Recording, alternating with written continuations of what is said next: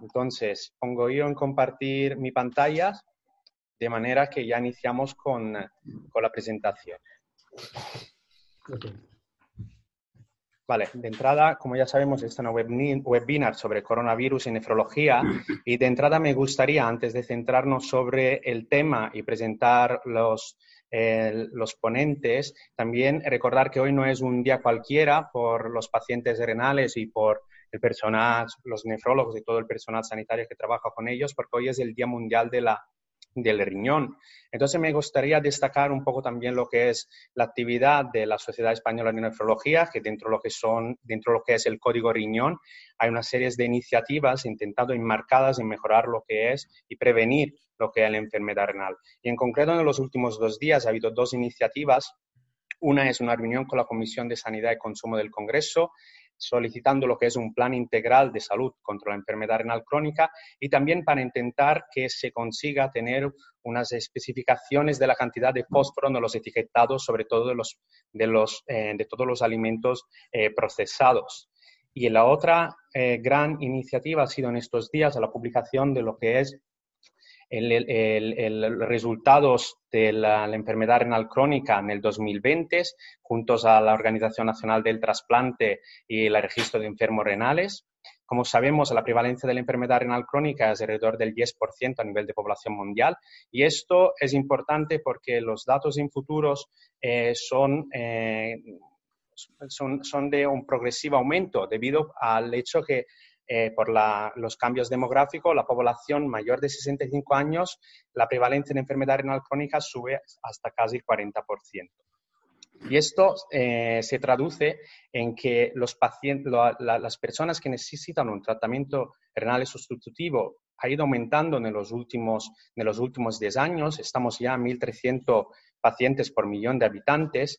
Pero es verdad que si esto de un lado es un dato negativo, hay que decir que el sistema de salud español, eh, siendo eh, excelente, ha respuesto de manera, eh, satisfactoria, con resultados excelentes. Más de la mitad de esta población que necesita un tratamiento renal sustitutivo lo hace por trasplante renal, tanto que en los últimos años el número de pacientes en hemodiálisis está reduciendo justo porque está aumentando el número de pacientes trasplantados. Así que me gustaría concluir que sí que es importante todo esto, que son resultados buenos, eh, no dejan de, ser un, parche a lo que es un problema. Lo fundamental es prevenir. Entonces me gustaría poner lo que son, que se llaman Great Rule, las ocho reglas que intentamos, que tendremos que eh, eh, fomentar e, informar, educar a nuestros pacientes, en la población en general, que para prevenir lo que es la enfermedad renal crónica se hace con actividad física, con, chequeos continuos, sobre todo de eh, la, posibilidad de diabetes, que sí, de la, de la glucemia, de la presión arterial, así como una, eh, una dieta con una ingesta líquida adecuada y una reducción del consumo de sal. Y también hay que recordarse que no hay que fumar, hay que evitar antiinflamatorios y pacientes de riesgo tienen que hacer controles anuales de orina y de sangre para poder detectar cuanto antes la enfermedad de diabetes, que sí, de la, de la glucemia, de la presión arterial, así como una, eh, una, dieta con una ingesta líquida adecuada y una reducción del consumo de sal. Y también hay que recordarse que no hay que fumar, hay que evitar antiinflamatorios. Perfecto. Y ya dejamos... Y pacientes tienen que hacer controles anuales de orina y de sangre para poder detectar cuanto antes la enfermedad de diabetes, que sí de la... De la... Perdonáis que ha habido una una interferencia del canal YouTube, pero con esto ya vamos a, la, presentación de nuestros, de nuestros eh, ponentes. Bueno, pues buenas tardes a todos. Eh, gracias por estar aquí. La Sociedad Valenciana de Nefrología está intentando ponernos al día en un tema tan importante. Es el Día del Riñón, Día Mundial del Riñón, segundo martes de marzo de cada año. Marco Montomolí nos ha, dado, nos ha hecho la introducción de este aspecto, pero sin duda ninguna por desgracia, el protagonista actual es coronavirus, el COVID-19, que puede tener una implicación renal de tremenda importancia, especialmente para la logística en pacientes hemodiálisis. Por eso, desde la Sociedad Valenciana de Nefrología hemos organizado este webinar al que hemos invitado, en primer lugar, al doctor Cohen Jerusalén, que es especialista en medicina interna y enfermedades infecciosas del Hospital de Manises, Valencia, al doctor eh, Rafael Ortiz. Rafael Ortiz es jefe de servicio de medicina preventiva del Hospital Clínico Universitario de Valencia y además es el presidente de la Sociedad Española de Medicina Preventiva, Salud Pública e Higiene. Eh, lo tenemos, eh, queremos agradecer que después de, los, creo que son cinco reuniones de hoy, ha hecho un tremendo esfuerzo y hemos organizado esta webinar en muy, poco, muy pocos días porque creíamos que era una urgencia de organizarla. Y finalmente tenemos a, María Dolores Arenas. Lola Arenas es una, ha trabajado en la comunidad valenciana y ahora está trabajando en Barcelona. Ha sido fichada por el Hospital del Mar en Barcelona. Suerte para ellos. Y bueno, de todas formas, creo que tenemos unos ponentes que nos van a poner eh, al día en estos tres aspectos. Vamos a hacer presentaciones muy cortas para dar tiempo a las preguntas del chat, como luego Marco nos informará. Cuando quieras, Cohen, puedes empezar. Vale, pues muy bien. Buenas tardes a todos los participantes. Eh, vamos a comentar sobre la infección por el SARS coronavirus 2, ¿no? como le llamamos actualmente. Eh, brevemente comentaré sobre lo que conocemos de coronavirus, el cuadro clínico que da esta infección actual, qué diagnóstico podemos aplicar y qué tratamientos disponemos eh, según la evidencia. ¿no? Bueno, pues brevemente, los coronavirus son virus ya conocidos desde los años 60, eh, son virus RNA con una alta capacidad de mutación y están presentes en diferentes eh, tipos de animales, generalmente mamíferos. Aquí en rojo vemos los coronavirus que eran conocidos que causaban enfermedad eh, concretamente en humanos, generalmente clínica respiratoria, casi todos ellos, la mayoría leve, pero el SARS-CoV y el MERS-CoV que vemos ahí han llegado a causar enfermedad más grave epidémica. Aquí podemos ver, sí, podemos pasar. Aquí podemos ver bajo electrónico microscopio eh, la imagen del virus que le da la forma de corona alrededor, como podéis ver a la izquierda, y a la derecha más esquemáticamente eh, las glicoproteínas de superficie que forman esta corona, que es la proteína que usa el virus para unirse a la célula diana y usa, usa la enzima EK2 para, para esta conexión. ¿no? Pasamos. Bueno, el virus, como hemos dicho, se llama SARS coronavirus 2. Anteriormente tenía otro nombre, pero ahora le llamamos así. Y la enfermedad que causa este virus eh, actualmente se llama Coronavirus Disease 19 o COVID-19. Es importante la distinción porque, como en el VIH y el SIDA, ¿no? aquí el virus tiene un nombre y la enfermedad tiene otra, que a veces en algunos medios se puede confundir los, los términos. Muy bien. Bueno, como ya sabéis todos, la, el brote actual, que ya es pandemia, inició en, China, en la provincia de Hubei, en la ciudad de Wuhan más concretamente, probablemente en conexión con un mercado de comida y al ser una zoonosis, pues algún contacto animal cercano que actualmente no se conoce, pero rápidamente se ha ido extendiendo desde el brote inicial en diciembre en esa zona a ser una pandemia actual. ¿no? Pasamos a la siguiente.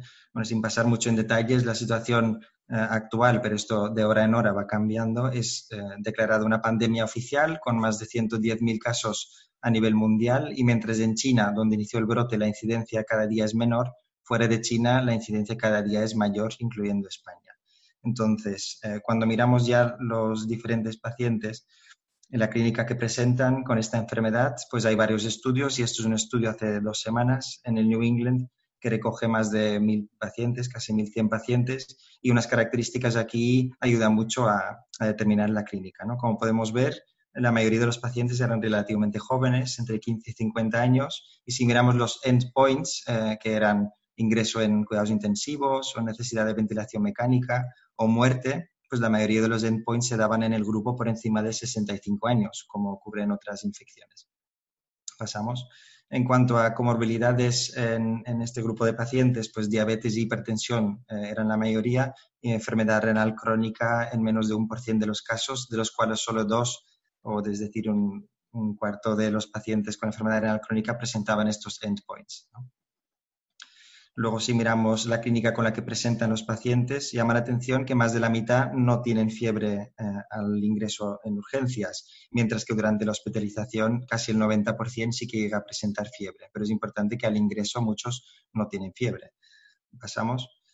Eh, luego, si miramos todas las otras diferentes clínicas, pues lo más frecuente suele ser fiebre, casi 90%, luego seguido de tos seca cansancio general, malestar, el esputo solo un tercio de los casos y otra clínica típica respiratoria como congestión nasal, aquí se da en pocos casos, solo el 5%. ¿no? Luego, si miramos las radiografías, bueno, llama la atención, suelen ser eh, compatibles con infección atípica o infección viral, como son parches alveolo-intersticiales bilaterales o opacidades ¿no? en vidrio deslustrado, generalmente bilaterales, y en esta enfermedad parece que la afectación suele ser más bien periférica, como podemos ver en esta radiografía y también en la siguiente TAC. Podemos ver la afectación sobre todo periférica. ¿no? Hay otras imágenes eh, que tenemos aquí que vemos la evolución dentro de un mismo paciente eh, recogido en China, que al inicio de la enfermedad em, la afectación es bastante leve, como podéis ver, basal, posterior, eh, bilateral, y progresando la enfermedad, pues el cuadro ya tiene un síndrome de distrés respiratorio severo y luego con derrame pleural bilateral asociado. Entonces, dentro del mismo paciente también puede haber una evolución tanto en radiografía como en, como en TAC.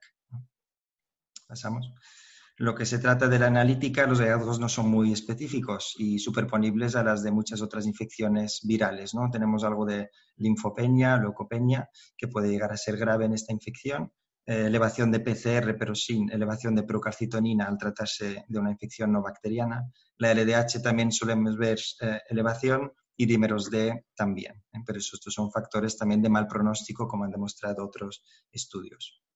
Luego, en cuanto al tiempo de incubación, Sabemos que en este virus eh, la media está alrededor de los 5 días, aunque algunos pacientes presentan clínica menos de 24 horas y algunos hasta 14 o incluso 21 días, pero la gran parte de los pacientes en 14 días ya tienen clínica.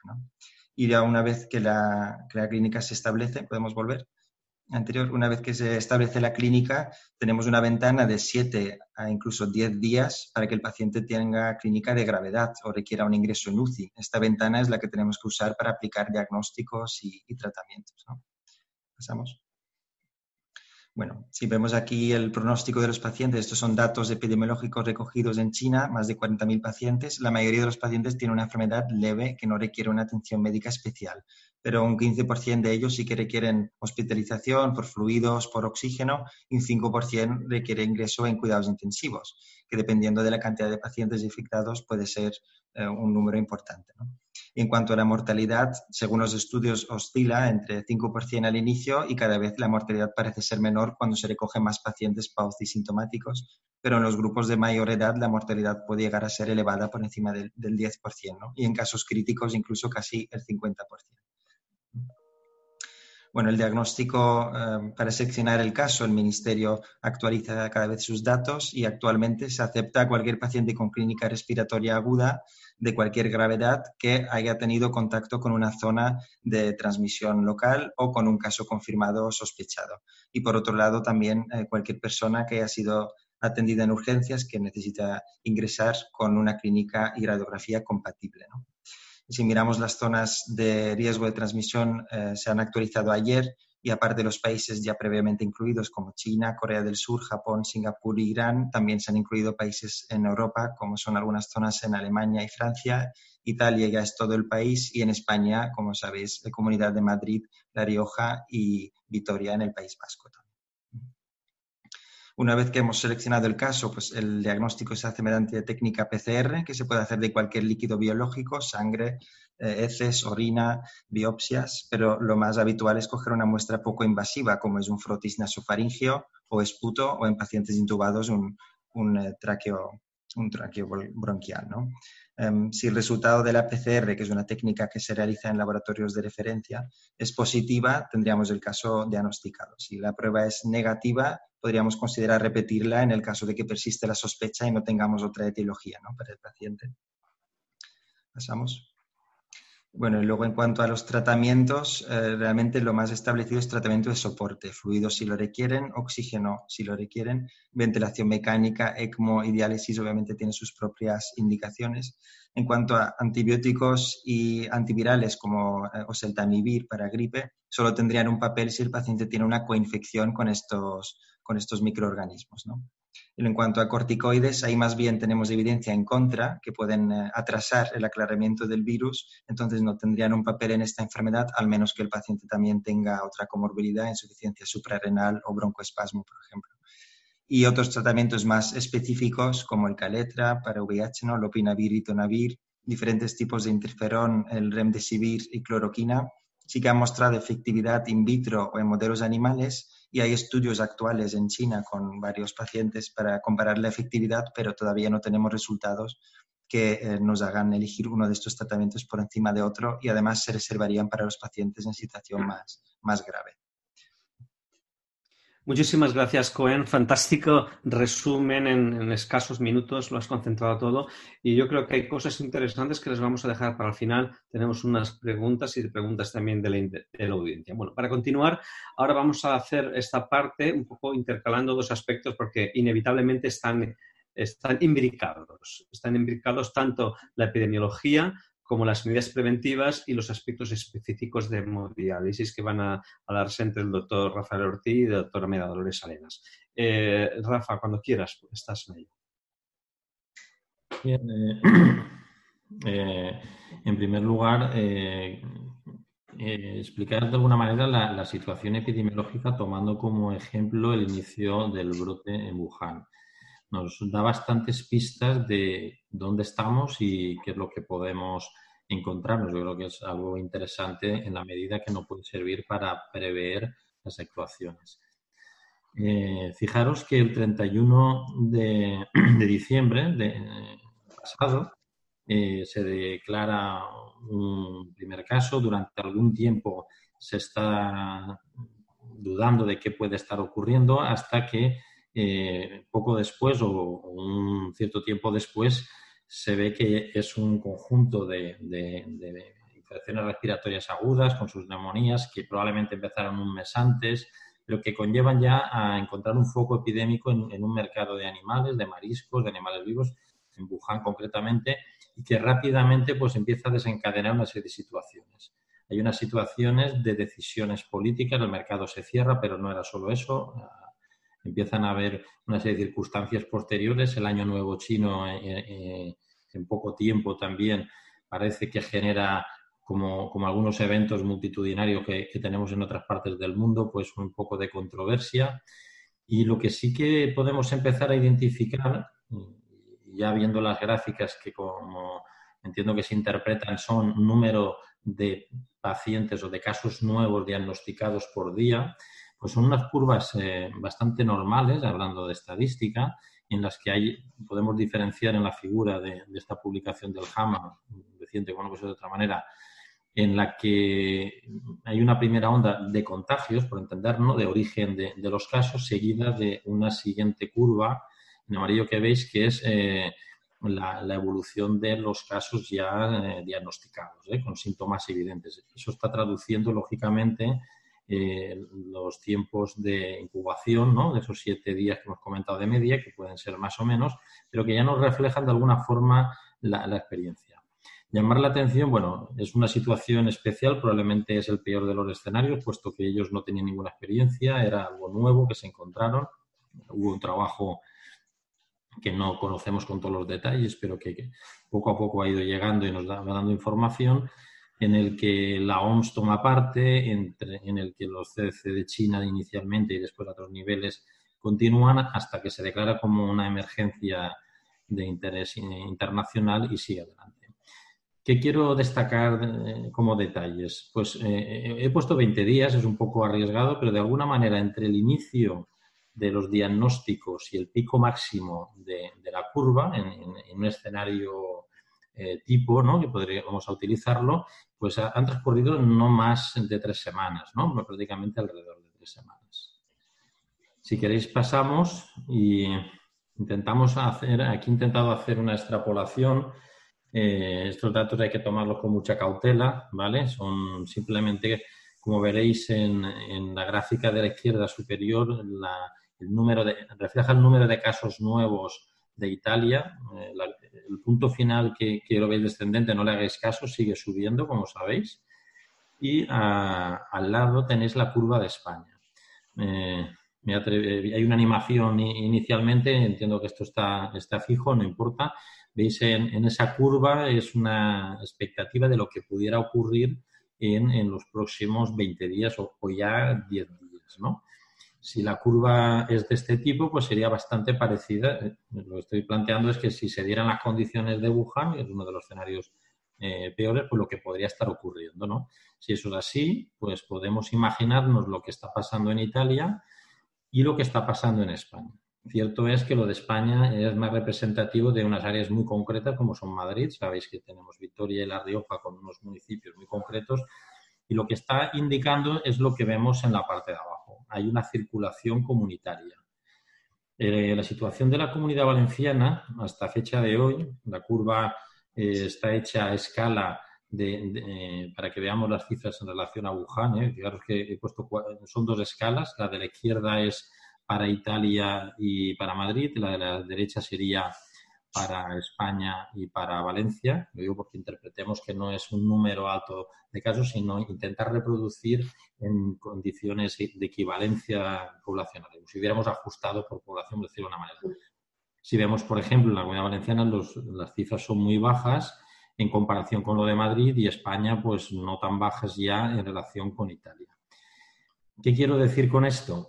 que estamos eh, reviviendo una serie de etapas. Estos días habréis oído hablar seguramente a Fernando Simón y a responsables de salud pública hablar de, de una serie de etapas. Una etapa de contención, una etapa de mitigación y una etapa de generalización.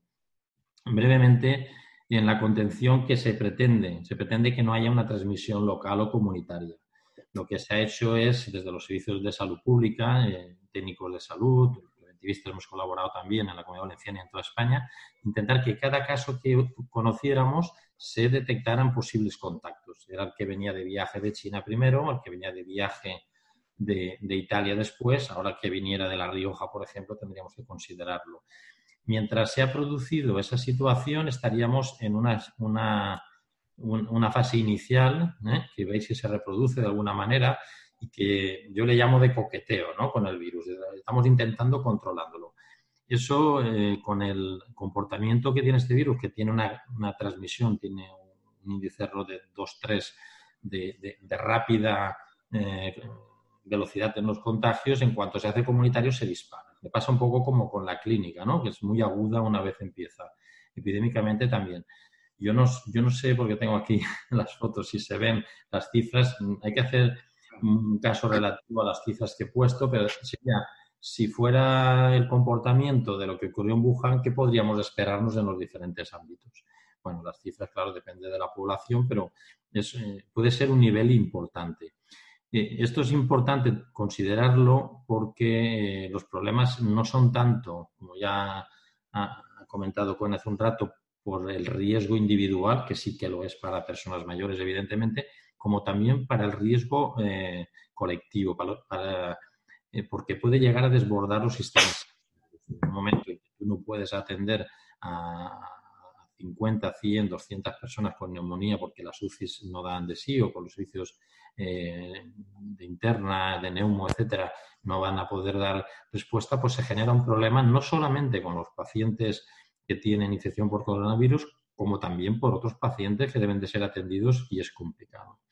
Bueno, es un poco la exposición eh, inicial de, una, evolución epidémica muy, muy típica, que en algunos casos podríamos comparar con la gripe, pero que en una fase inicial es difícil de hacerlo. Tenemos que, en todo caso, compararlo con el primer año de las, de las gripes aviar o pandémica.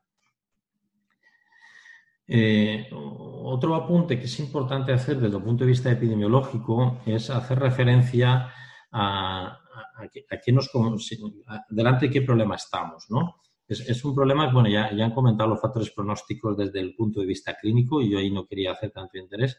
más tal vez eh, el hecho de que hay unos grupos poblacionales que, que, van a ser especialmente afectados, ¿no? Gente mayor de 60 65 años, gente con patología cardiorrespiratoria, hipertensión, inmunosupresión o inmunodeficiencia, y de alguna manera en una situación en la que no hay tratamiento. Cuando tenemos una situación de este tipo, la, prevención mm, se pone en un nivel fundamental. Es decir, si no podemos tratar, tenemos que plantearnos otras estrategias, por lo menos para mitigar, ¿eh? lo decía antes de la, de la contención.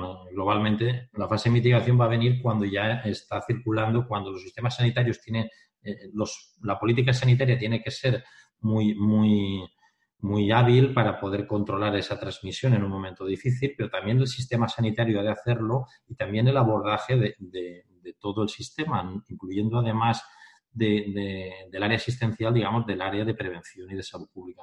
Por eso es muy importante que la población, la población eh, somos todos, ¿no? Cuando no estamos trabajando, pues tenga un nivel de educación sanitaria muy importante. Esto que echamos de menos muchas veces en, los colegios, pues se hace ahora evidente, ¿no?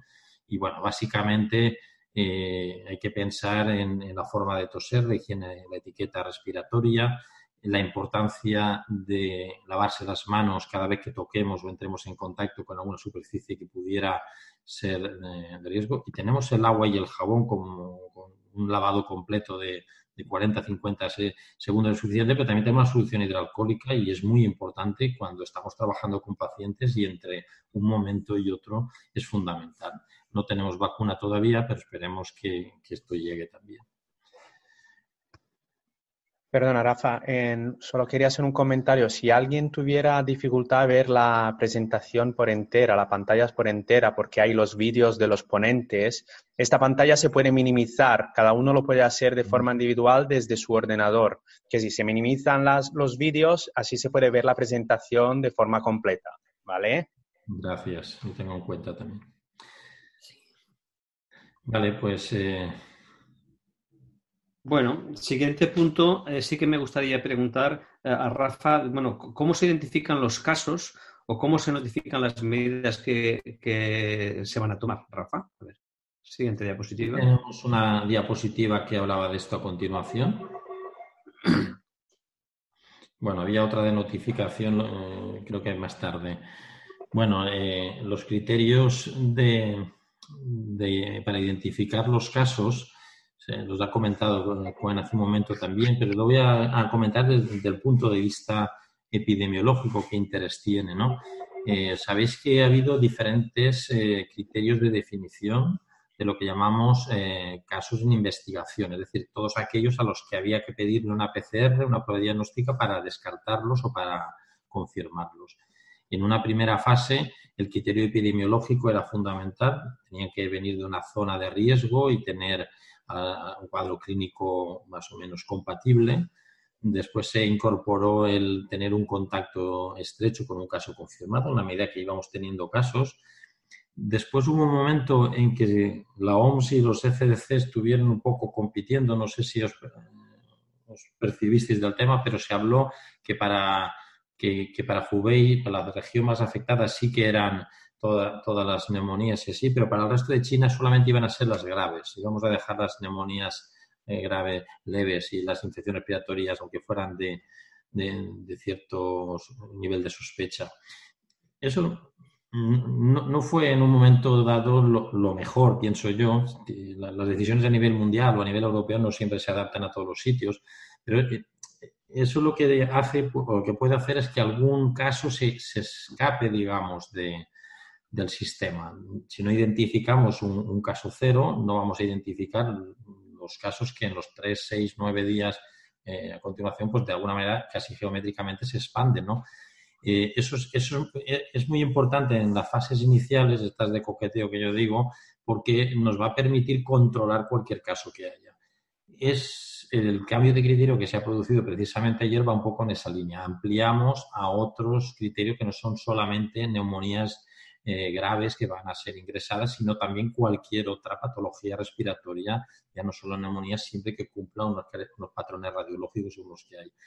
Es un intento en estos momentos de aumentar la sensibilidad porque empezamos a ver, y no hablo de Madrid ni de las zonas que ya hemos llegado, entre comillas, tarde, sino del resto de España, donde, y la comunidad valenciana en concreto, que es la que nos interesa ahora, donde sí que eh, estamos todavía controlando bastante bien el origen de los casos. De hecho, esta mañana en, una videoconferencia que teníamos, pues oye, eh, de 106 casos que tenemos ahora, ha habido un salto cuantitativo importante, pero no preocupa del todo porque los casos tienen un nexo epidemiológico bastante conocido, salvo en alguna excepción, ¿no? Es la que vendrá.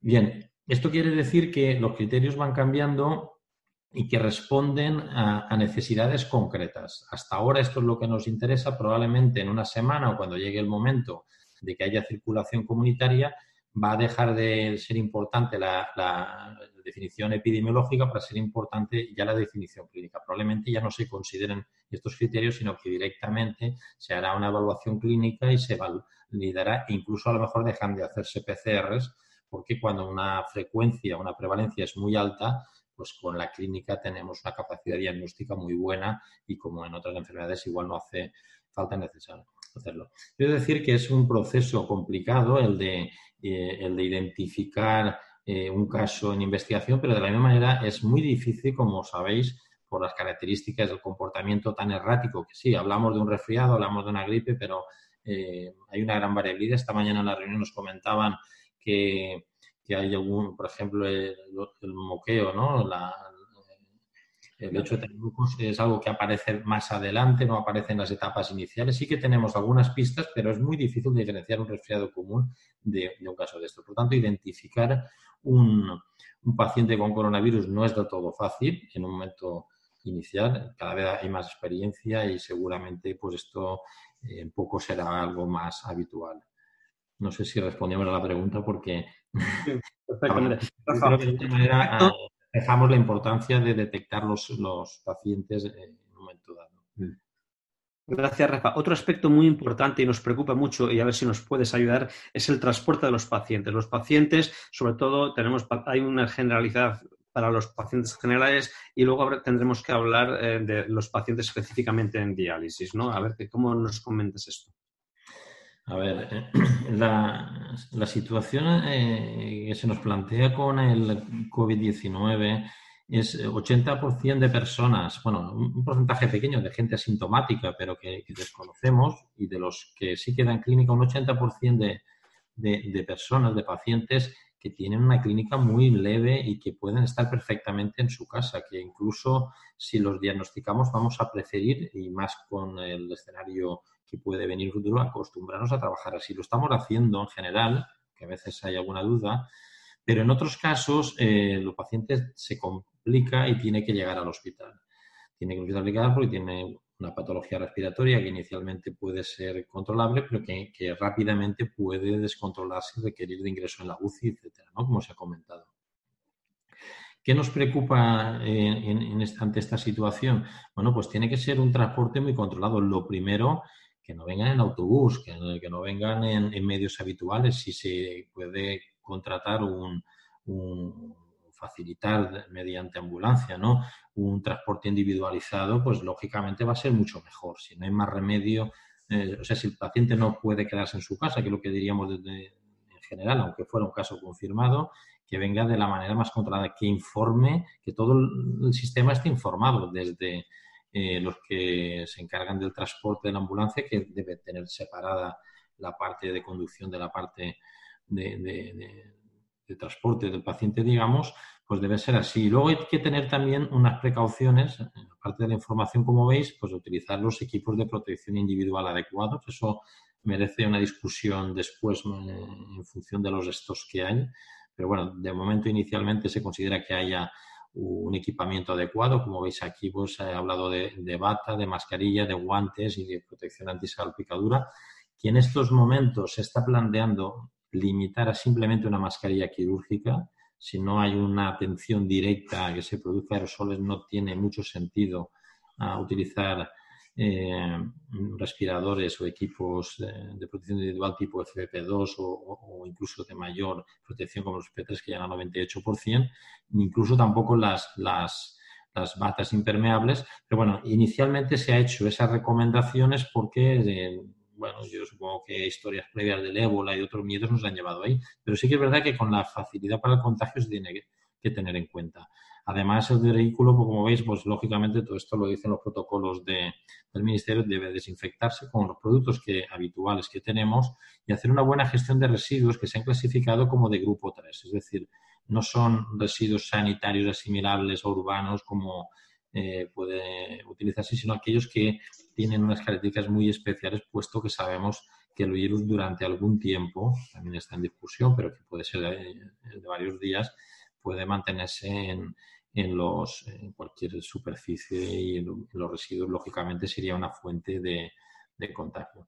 Claro, esto es una visión muy general que luego hay que adaptar al caso concreto vuestro de los pacientes en hemodiálisis, ¿no? Sí, supongo que tenéis algo más que, aportar porque tendrán particularidades. La notificación de casos, Rafa. Nos interesa mucho la notificación de casos. Ahora, Marco, pasa a la siguiente, por favor.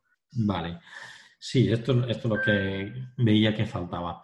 Estamos en una situación, vamos a ir a, la situación actual en la que eh, sospechamos de un caso por los criterios de caso de investigación que hemos, hemos dicho. en el momento que eh, se realiza la, prueba, la PCR, y da un resultado positivo, que además se confirma, es decir, da dos resultados positivos, de forma que podemos decir que ya no es un caso de investigación, sino que es un caso confirmado, eh, tenemos que notificarlo es una enfermedad de declaración obligatoria. Es decir, nosotros estamos, los preventivistas, ahora un poco, algunos compañeros un poco preocupados. Dicen, oye, es que parece que nuestro trabajo ha cambiado. Es decir, hasta ahora las, con las EDO tenemos una rutina y esto que es otra EDO más, otra enfermedad de declaración obligatoria, parece que tenemos que hacerlo de otra manera. Las direcciones se ponen a gestionar, a hacer encuestas epidemiológicas, a llamar a casa a la gente. O sea, eh, nos encontramos en una situación un poco especial también comprensible por todo lo que supone, pero bueno, eh, en la práctica, ¿qué es lo que hay que hacer? Bueno, hay que notificar el, caso. Si estamos en un centro, en un hospital, pues tenemos eh, al Servicio de Medicina Preventiva como intermediario, gestor del caso. ¿Por qué estamos nosotros, si no, si no iría directamente a los servicios de salud pública, pero por qué es importante esto? ¿no? Lo primero es porque tenemos que hacer una encuesta epidemiológica en la que no solamente recogemos datos eh, clínico-epidemiológicos, sino sobre todo los contactos, contactos tanto profesionales como contactos eh, de la calle, ¿no? de familiares, laborales eh, o en otros ámbitos. El estudio de contactos es lo que nos ha permitido durante casi un mes hacer un seguimiento y evitar que se haya producido una circulación local, ¿no? esa transmisión comunitaria que nos preocupaba. Eh, hay un trabajo oculto de, muchas llamadas de teléfono a todas las personas donde has estado, pues estuve en la paella el domingo, pero resulta que viene un amigo de Madrid, bueno, esto es de, las tres menos cuarto. pues mira, pues ha dado positivo el de Madrid, ¿qué hago? El tener muy bien identificados los contactos desde un primer momento, yo aconsejaría por la vía profesional que siempre que alguien atienda a un caso sospechoso, porque habrá otros niveles que ya no tomaremos la PCR, sino que se, quedarán ahí, que se recojan datos de, de, de, los profesionales expuestos, porque eso además va a tener unas connotaciones importantes de cara a bajas laborales, etcétera, donde ya tienen que entrar los servicios de prevención de riesgos laborales y no me voy a extender. Esa notificación, además de permitir hacer estudio de contactos, va directamente a la comunidad autónoma, los servicios de salud pública, de ahí todas las consejerías por hacen informes, como ya sabéis, porque tiene un interés especial, pero además sirve para nutrir al Centro de Coordinación de Alertas y Emergencias Sanitarias, el equipo de Fernando Simón, que ya le conocemos todo, incluso a Carlos III, al Centro Nacional de Epidemiología, para hacer mm, bueno, pues un seguimiento eh, ya de estudios a otros niveles para responder a, múltiples preguntas. E igualmente se manda al ECDC. O sea que es un, es, una actividad que muchas veces no se le da el valor que tiene, pero que nos ayuda a responder muchas de las cuestiones que nos planteamos. Por eso eh, la ocasión para decir que es importante. Muchas gracias, Rafa. Entonces, eh, eh, con todo lo que nos has comentado, ahora quisiera hablar con Lola. Lola, estos aspectos que nos ha comentado Rafa como preventivista, ¿cómo los podemos aplicar los nefrólogos a nuestros pacientes, específicamente en hemodiálisis? Bueno, eh, yo creo que lo más importante o la dificultad que tenemos nosotros es que nuestros pacientes se dializan todos juntos en una sala de diálisis, vienen juntos en una ambulancia. Entonces, mm, nuestro planteamiento ha sido que eh, identificáramos los casos antes de que llegaran a la unidad. Hemos eh, hablado con todos los pacientes y les hemos entregado pues, cosas como esta que veis aquí, en el que hablamos y les explicamos que si tienen algún síntoma respiratorio o han tenido contacto estrecho con menos de dos metros con un caso probable o confirmado de coronavirus, en fin. Y inicialmente cuando existía pues todos estos factores epidemiológicos que ahora, bueno, pues con haber ido a Madrid ya la cosa eh, tiene su riesgo, ¿no? Entonces, bueno, les comentamos que si tienen estos síntomas, eh, nos llamen por teléfono, nos avisen que intenten no coger el transporte comunitario habitual, la ambulancia o, el transporte colectivo que tienen para venir a unidades, que vengan en un transporte individual y nosotros allí eh, pues ya determinaremos eh, pues si hay que hacer el estudio y hacer la PCR y se les pone su mascarilla, sus guantes y se dializan de una manera individualizada. Eh, esto sigue por la siguiente. nosotros un poco lo que hemos planteado es que todos los pacientes van a entrar a través de los vestuarios, eh, los vestuarios porque es donde van a lavarse las manos todos previamente a su entrada y una enfermera provista de mascarilla y guantes va a interrogar acerca de los síntomas, contactos o viajes que haya podido tener. Y tomaremos temperatura con un termómetro láser sin tomar para detectar pacientes que puedan tener fiebre. Yo creo que si todos los que me estáis escuchando sois nefrólogos y trabajáis en diálisis, sabéis que muchas veces el paciente no nos cuenta las cosas antes y que nos enteramos cuando ya están aquí. Lo otro era una oda a intentar que nos llamen por teléfono. Yo creo que además hacer eh, prevención es explicar a los pacientes la importancia de que lo hagan. Pero bueno, puede ocurrir que el paciente llegue y para eso es este sistema de identificarlo antes de su entrada y de su eh, relación con los demás. Y entonces, bueno, en caso de que encontremos un caso sospechoso, que son los casos probables o contactos estrechos, se les separaría de los otros pacientes, o puede ocurrir que no lo encontremos ya durante la sesión de diálisis. En ese caso, valoraríamos la urgencia dialítica y si no existe urgencia, se desconectará, se separará de los otros pacientes, se continuará la diálisis en otro momento y los dos vuelven a esta vía inicial, a esta vía común, que es que se les da unos guantes, una mascarilla quirúrgica y se conduce de forma inmediata a una sala o voz de aislamiento que hemos acondicionado previamente.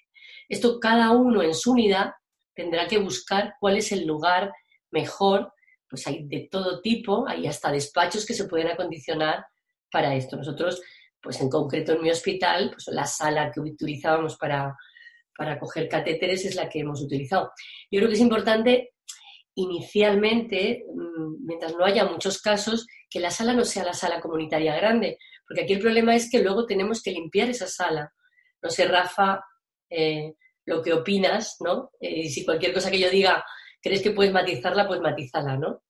Eh, yo creo que una sala grande es más complejo luego su limpieza y por tanto, cuanto más acotado esté el problema, mucho mejor. Entonces, bueno, el personal que acompaña a este paciente a esa sala de aislamiento llevará también sus guantes y su mascarilla quirúrgica, mantendrá una distancia de seguridad de dos metros intentará que el paciente no vaya tocando objetos y sí, fijará en qué toca para ir luego limpiándolo. Si no tiene síntomas, solo contacto, pues se convertiría en un caso en investigación, un caso sospechoso. Si es un, tiene síntomas, fiebre o tos, pues a la mayor brevedad se le practicará el respiratorio para la detección del virus por PCR, según el protocolo previsto en cada hospital para la detección. Yo digo que esto está cambiando y no sé si esto será distinto dentro de unos días, porque realmente todo, eh, realmente vamos detrás del problema. Ahí podremos tener un caso no confirmado, con lo cual volvería a su sala de diálisis normal, o un caso confirmado. Entonces yo creo que lo primero es reconocimiento temprano de individuos en riesgo. Antes comentaba Rafa la importancia de, eh, pues de conocer los contactos.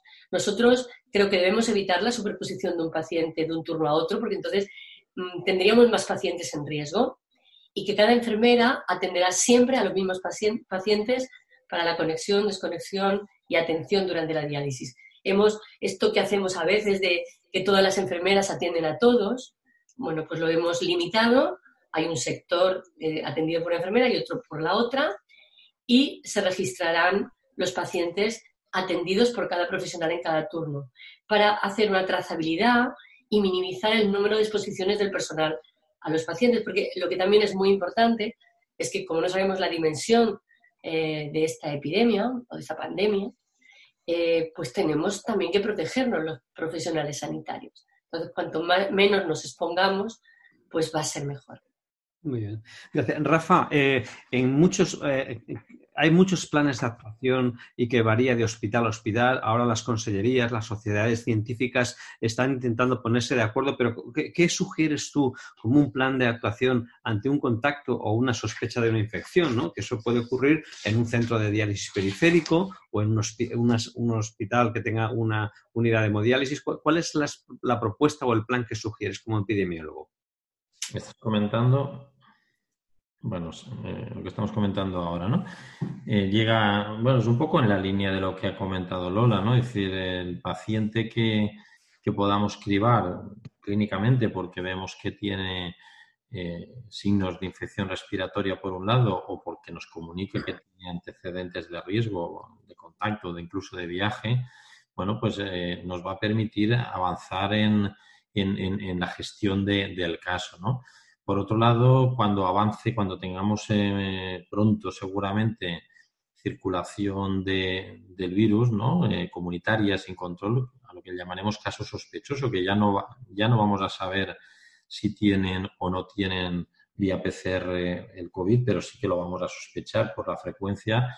Tendremos eh, un caso sospechoso, como dice en la pantalla, y tendremos que empezar a actuar la, mejor medida preventiva de todas es que lleve lo que ha comentado Lola, es decir, que ponerle una mascarilla y que toque menos superficies e incluso facilitar una solución hidroalcohólica si quiere, porque él es el que puede ir transmitiendo y dejándolo en las superficies para que otras personas. En este caso, incluso el propio profesional, lógicamente, esté. O sea, por tanto, esa es la primera actuación.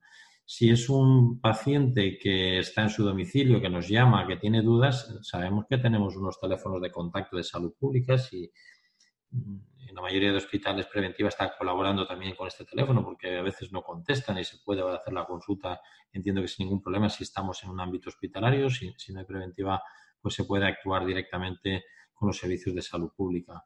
Si está en el hospital, está bastante claro los circuitos, sabemos lo que hay que hacer. Eh, en, esencia es lo mismo, pero bueno, sí que hay unos circuitos muy cerrados y, se valora la actuación ante ese paciente.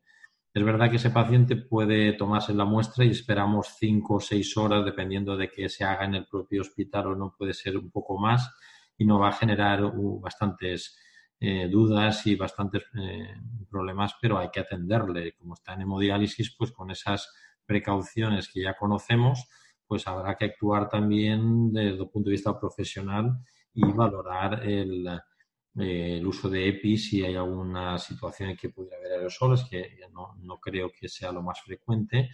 Y en cualquier caso, pues ya pues eh, valorar y actuar haciendo la práctica de hemodiálisis que corresponda, ¿no?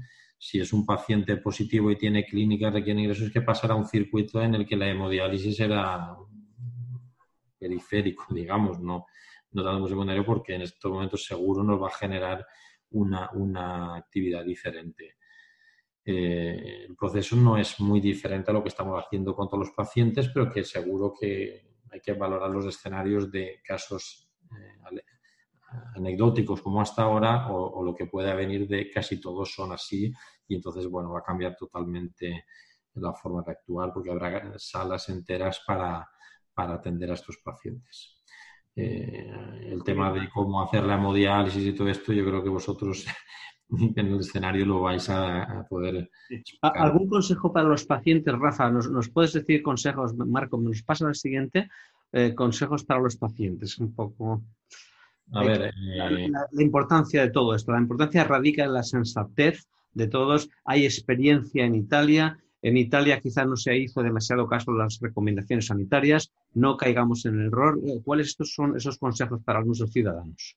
Son muy sencillos. Mira, hemos estado durante muchos, muchas semanas, esto desde la Sociedad Española Preventiva, dando recomendaciones para eh, qué hacer si me quedo aislado en mi casa, qué hacer si tengo que, eh, no sé, que tengo signos de infección respiratoria y no, no, sé cómo funcionar, qué hacer con las mascarillas. ¿Está bien que las utilice a toda hora o no? Eh, tenemos información en los documentos del Ministerio muy, muy clara. Lo primero, Si tienes signos de infección, no vayas al hospital ni vayas al centro de hemodiálisis. Llama por teléfono y que se te informe. Si cumples criterios de caso en investigación, se irá gente a tomarte las muestras. De momento lo estamos haciendo así. Ir a tu casa, te valorará. Tu médico de cabecera podrá controlarte e incluso en este caso entiendo que tu nefrólogo podrá darte unas recomendaciones para gestionar la visita. Eh, ya lo hemos dicho antes, evitar transportes colectivos. Cuanto una persona a veces subes en autobús, yo no sé si ahora estoy más sensible y, cuando subo al autobús veo a todo el mundo tosiendo. No sé si está pasando a los demás, pero eh, la gente tiene que tener una higiene respiratoria que a lo mejor hemos olvidado y cuando uno tiene tos y tal o tiene un poco de fiebre, pues igual tiene que plantearse otra forma de, de gestionarlo de alguna manera me recordaba a, las gripes de, hace años, ¿no? Que se, se vivían en casa y solo cuando alguien tiene algo, algo que se le complica se va. Desinfectar objetos y superficies, las que tocamos, barandas, eh, no sé, cualquier objeto que se pueda compartir o pueda ser tocado por otros, pues evitar tocarlas y luego pues desinfectar. Ya veis que en Madrid han empezado ya a desinfectar medios de transporte, ¿no? No es ninguna tontería si hay sin ha habido un contacto estrecho, antecedentes epidemiológicos, ya veis que lo hemos comentado antes, ¿no? que se ha incluido algunas áreas ya de España, ya, ya no somos eh, los que recibimos y no somos los que exportamos virus, pues es importante. Y la medida más importante de todas es la que más vidas salva en el mundo, la medida preventiva que es el mejor tratamiento, permitirme esto con comillas, que se puede aplicar y aunque parece que seamos pesados, es la higiene de manos. Si no hay solución hidroalcohólica, con agua y jabón durante 60 segundos, con la técnica que nos recomienda la OMS, con la palma, bueno, ya conoceréis seguro y si no, facilitamos todo esto. De verdad que es lo más importante. Y luego, pues nada, evitar también, por último, cuando uno sospecha que alguien ha podido toserle a la, a la cara o eh, decirlo de una manera o que puede no estar seguro y tal, en ningún caso ha tocado una superficie que tal, en ningún caso tocarse eh, las mucosas, ¿no? Ni ocular, ni nasal, ni boca, sin antes haberse lavado adecuadamente. Rafa, una cosa muy importante. Ayer por la noche, a las nueve, hubo una webinar de la Sociedad Internacional de Nefrología y la Sociedad Americana de Nefrología que, pautaron o hicieron unas pautas. Entonces, yo, yo te, estuve en esa webinar, tuve la opción y, tú también, y viste la, imagen. ¿Qué opinas de las recomendaciones que nos da la Sociedad Americana de Nefrología? Que a, mí me parecen muy pertinentes. Me gustaría saber tu opinión como experto y, sacamos una diapositiva de ayer de la webinar. Eh, vamos en la línea, ¿no? Eh, tuve poco tiempo para verla, yo te agradezco que me, que facilitaras el acceso. He, intentado traducir aquellas partes que quería destacar. Eh, lo, que hemos dicho, colocar la mascarilla al paciente es la, principal medida. Si él no suelta gotitas, esas gotas de, 5 micras que son las que transmiten el virus, vamos bien, se queda la mascarilla, luego se tira y no pasa nada. Si está a una distancia de un metro, de, de varios pies, de dos metros, en otro, pero con un metro nos, guiamos eh, en nuestro medio, eh, estamos reduciendo el riesgo. No se transmite por aerosoles, luego lo, veremos y, haré hincapié. Si podemos tener una sala privada, como comentaba también Lola, y, recogida, pues oye, perfecto, claro que sí, mucho mejor. Y luego las medidas de precaución basadas en la transmisión para, para contacto y para gotas, que se resumen eh, con lo que hay aquí, pues son las medidas muy coherentes, muy lógicas y que, bueno, coincidimos plenamente con lo dicho. Eh, Rafa, bueno, eso es una parte del paciente, pero el personal sanitario, staff, tanto enfermería como médicos, también son eh, personas de riesgo y entonces en ellos cabe tomar las mismas medidas generales que recomienda el Ministerio para cualquier actitud o existe algún aspecto específico en diálisis? Yo creo que en diálisis, y me corregí si, me equivoco, no hay situaciones especiales en que se generen aerosoles, como puede ser en, en otras prácticas. Si fuera así, pues el planteamiento variaría.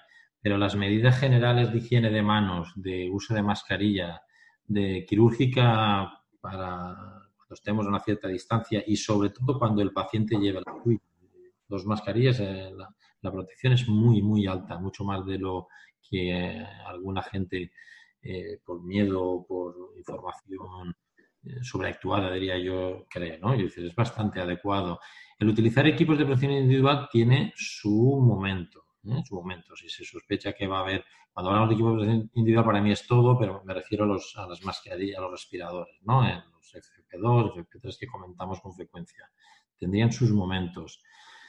Eh, un problema que se ha planteado en Madrid, en Italia, y que espero que no, no lo tengamos, es cuando uno tiene clínica respiratoria, no para esto, para siempre debe quedarse en su casa. El problema no es por quedarse en su casa cuando es algo habitual y algo, eh, eh, digamos, poco habitual, pero sí puede serlo en estos momentos en que hay muchos profesionales que han tenido contactos estrechos y de riesgo. Bueno, excepto como norma general ante situación de infección respiratoria, hay que evitar ir al trabajo, ser tan valientes de ir con fiebre, tos, porque así yo ayudo a mis compañeros, no ayudamos nada hay que saber quedarse. Y bueno, luego ahí ya veis que estos son medidas del Ministerio, nos, han cancelado todos los congresos y todo. Eh, es una medida de, importante para tener a todos los profesionales a disposición de una emergencia sanitaria que puede, como ha pasado en otros, con otros vecinos, venir, ¿no? Las medidas estas se complementan con las precauciones de aislamiento para la transmisión clásicas. No sé si las tenemos después, probablemente, efectivamente. Y aquí yo que, eh, no, he puesto las precauciones de contacto, yo no sé si estáis familiarizados con las precauciones de aislamiento. Es, eh, igual que la higiene de manos, este es un clásico de la prevención. Cuando en un centro sanitario, en el hospital, tenemos un paciente que cumple unas características de estar infectado por un determinado microorganismo, pues lo aislamos en base a contacto, en base a gotas o en base a transmisión aérea. Bueno, el contacto, pues la mayoría de, gérmenes, eh, de microorganismos, perdón, que, que sean multiresistentes, bueno, pseudomonas, tal, no sé qué, pues mm, se transmiten por, las manos y, puede ser importante. Eso lo vamos a incluir. Pero la clave probablemente está aquí en, eh, diferenciar entre el aislamiento por gotas y la aplicación de aislamiento por aerosoles. La transmisión por gotas, por ejemplo, la de la gripe, por eso también se ha comparado mucho el coronavirus, el COVID-19 con la gripe. Es suficiente con lo que está diciéndose en la pantalla azul. ¿eh? Una bata puede ser impermeable si se piensa que puede haber salpicaduras, guantes, protector ocular si se sospecha que haya salpicaduras, en algunos casos no haría falta, y una mascarilla quirúrgica. Una mascarilla quirúrgica, si el paciente tiene también su mascarilla quirúrgica, es suficiente para protegerlo. En este momento que yo me atrevo a decir esto, mm, si me oyen los de riesgo laboral en algunos sitios, pues eh, voy a tenerla, voy a tener el lío. Pero lo tenemos claro. De hecho, lo hemos aconsejado en los grupos de trabajo con el Ministerio. No sé si rebajarán las exigencias, pero tiene un sentido. ¿eh? Tiene un sentido. Bueno, voy a comentar algo sobre las gotas. La mascarilla con más alto, con un 98 o un 95% de, de filtración, los respiradores, los EPI, como suelen habitualmente llamarles, es un paso más. Esto lo utilizamos para la tuberculosis, para el sarampión, para la varicela, ¿eh? cuando hay una transmisión a larga distancia, no solo a un metro. Cuando hay ese riesgo, o en este caso con el coronavirus, por aquellos casos excepcionales que se ha dicho y que supongo que habrá más estudios que intentarán demostrarlo, que se transmite a, través de, aerosoles, ¿no? Como excepción, pues puede ser una alternativa, pero para unas situaciones muy restringidas y que probablemente con el tiempo me atrevo a decir que igual desaparezcan. ¿eh? Esto no lo es muy atrevido a decirlo, pero eh, está ahí. Eh, ¿Por qué digo esto? Porque estamos en una situación de, hablábamos antes de sostenibilidad del sistema a nivel de disponibilidad de camas, pero estamos teniendo problemas con disponibilidad de equipos de protección individual, de mascarillas quirúrgicas, incluso de PCRs. Incluso hablaban también el otro día de tratamientos antivíricos, aunque estén pendientes de resolver ensayos clínicos. Es decir, esta es una avalancha de, casos de pacientes tan, tan, rápida, tan aguda, que mm, se están perdiendo las, las, existencias. Entonces, el hacer un uso, sobre todo ahora que tenemos una prevalencia muy baja, que la probabilidad de que sea un caso confirmado es muy baja, en Valencia, ¿no? Estoy hablando. Eh, el, excedernos en el uso de los equipos de protección individual, lo único que estamos haciendo es que dentro de dos semanas, cuando a lo mejor sí que los necesitamos para la SUCI, para determinados sitios, nos quedemos sin ellos. Es una llamada de atención que, que no solo la hago yo, que la, están haciendo ya en diferentes ámbitos y desde la propia administración sanitaria para que se haga un uso racional. Y lo importante es que la gente esté tranquila y segura, ¿eh? que, sepamos que con una protección de todas las mucosas, de toda la piel, ¿eh? no, necesitamos a lo mejor un FP2, ¿eh? si, tenemos una si no disponemos de él, tenemos una cobertura facial y tenemos una mascarilla, podemos estar bastante seguros. Y si no, lo que hay que hacer es lavarse si sospechamos que ha podido haber algo. Bueno, con esos matices que digo laborales, no sé si eh, tendría una opinión y porque siempre van un poco más allá, como hacen muy bien, ¿no? De intentarlo, pues yo quería, eh, pienso que es importante.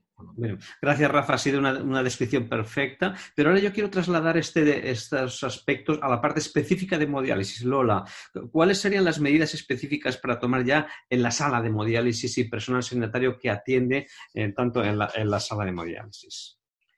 Bueno, mm, yo creo que lo que ha comentado Rafa es importante, es el tema de dónde se va tocando, dónde el paciente toca.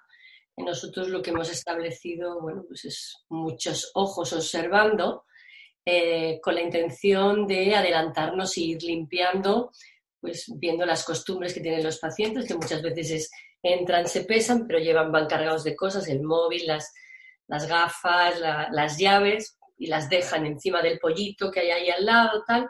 Bueno, pues intentar eh, explicarles que lo dejen encima de la cama e ir limpiando pues eh, todas las áreas que, que los pacientes van, van tocando los utensilios y materiales que utilicemos en la sesión deben estar dedicados a un único paciente y se deben de limpiar y desinfectar en un área común antes de ser guardados, es decir, tener cierta prevención en este tema, eh, materiales, medicación y nunca deben pues intercalarse, porque son las mismas cosas que hacíamos antes con respecto a los virus que se transmiten en las unidades de diálisis.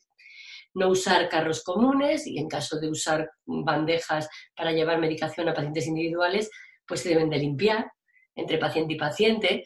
Eh, nosotros estamos haciendo una limpieza más exhaustiva, ya no solo entre paciente y paciente, sino durante la sesión de diálisis. Cuando el paciente llega y empieza a tocar cosas, cuando él ya está ubicado en su puesto de diálisis, limpiamos todas las superficies que él ha ido pudiendo tocar.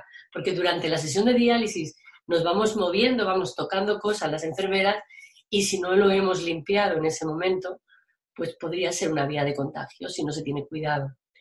Eh, separar bien las áreas limpias de las contaminadas y, por ejemplo, en Chinitahuán lo que han hecho es no dar alimentos a los pacientes durante la sesión de diálisis, quizá para prevenir todas estas cosas, ¿no?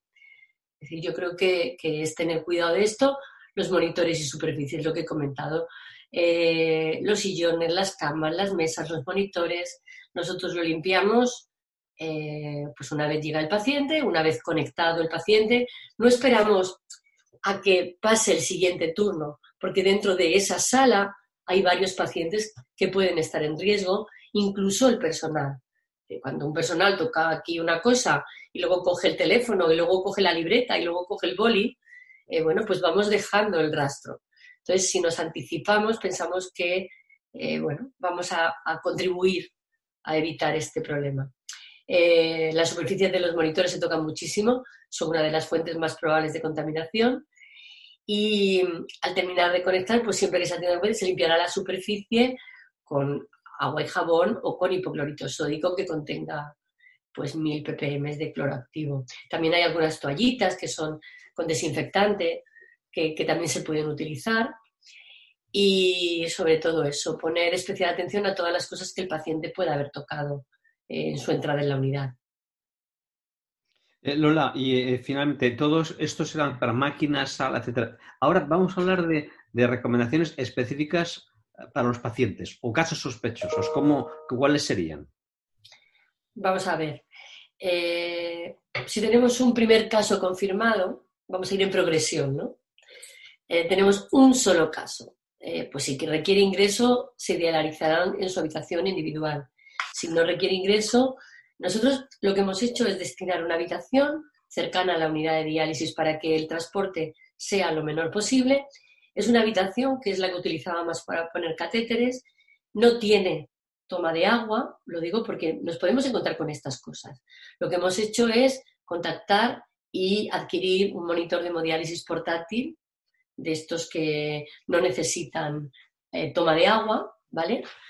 Y que podamos, eh, utilizar esa habitación solamente con este paciente. Además, este monitor portátil, que son para hemodiálisis domiciliaria, nos permite también dializar al paciente en su habitación individual en el caso de que esté ingresado. Nosotros en el hospital tenemos una, área solo dedicada a pacientes infectados por coronavirus. Pues la idea es que podamos llevar este monitor a ese área y que el paciente no salga de allí y podamos dializarlo allí. Eso es un poco lo que nosotros hemos hecho. Eh, el personal sanitario pues debe de estar eh, provisto pues de su mascarilla, que también, como he comentado, nosotros inicialmente lo que hacemos es una mascarilla normal y luego aparte otra mascarilla, una mascarilla quirúrgica y una mascarilla con pantalla, con la bata, con los guantes largos y con eso se dializaría el paciente y el paciente también con su mascarilla y con sus guantes. Todo esto en el caso de que solamente hubiera un paciente. ¿Qué ocurre? Que yo sospecho que cuando tengamos un paciente no vamos a tener uno solo, tendremos varios sospechosos, porque habrán contactado en el medio de transporte. Porque a pesar de todas las recomendaciones que hemos hecho de prevención precoz, los pacientes probablemente hayan tenido relación con otros compañeros. Es decir, yo no soy muy optimista con la cosa de que nos puedan llamar con anticipación. Es muy, muy probable que nos los encontremos ya en nuestra sala de diálisis. Entonces tendremos dos tipos de paciente, el paciente confirmado y los casos sospechosos que serán los contactos del turno de diálisis o los contactos externos o que hayan venido con un contacto externo. Nuestra idea es hacer un periodo de cuarentena, vigilancia de síntomas con aislamiento en domicilio, 14 días, y vendrán a dializarse, obviamente, en una ambulancia individual. Y la idea es hacer un turno independiente del resto de pacientes para todos estos casos, tanto confirmados como casos sospechosos, porque las medidas van a ser exactamente las mismas. Nuestra idea es hacer un turno último turno del día. ¿Por qué? Primero, porque vamos a llevar la rutina del día a día con todos los demás y al final, pues tendremos nuestro turno de pacientes eh, infectados o sospechosos y luego tendremos tiempo de sobra para poder limpiar con detenimiento y con cuidado la sala de diálisis. Si tenéis salas pequeñas, lo ideal sería ponerlas en las salas más pequeñas y si en esas salas pequeñas ya no se puede, pues en las más grandes. Yo creo que acotar el problema lo más posible para que sea más sencillo. Eh, en la sala de diálisis, pues dependiendo del número de pacientes, intentar que estén separados del resto dos metros y quizá, como dice Rafa, un metro, pero lo más posible dentro de lo que cabe.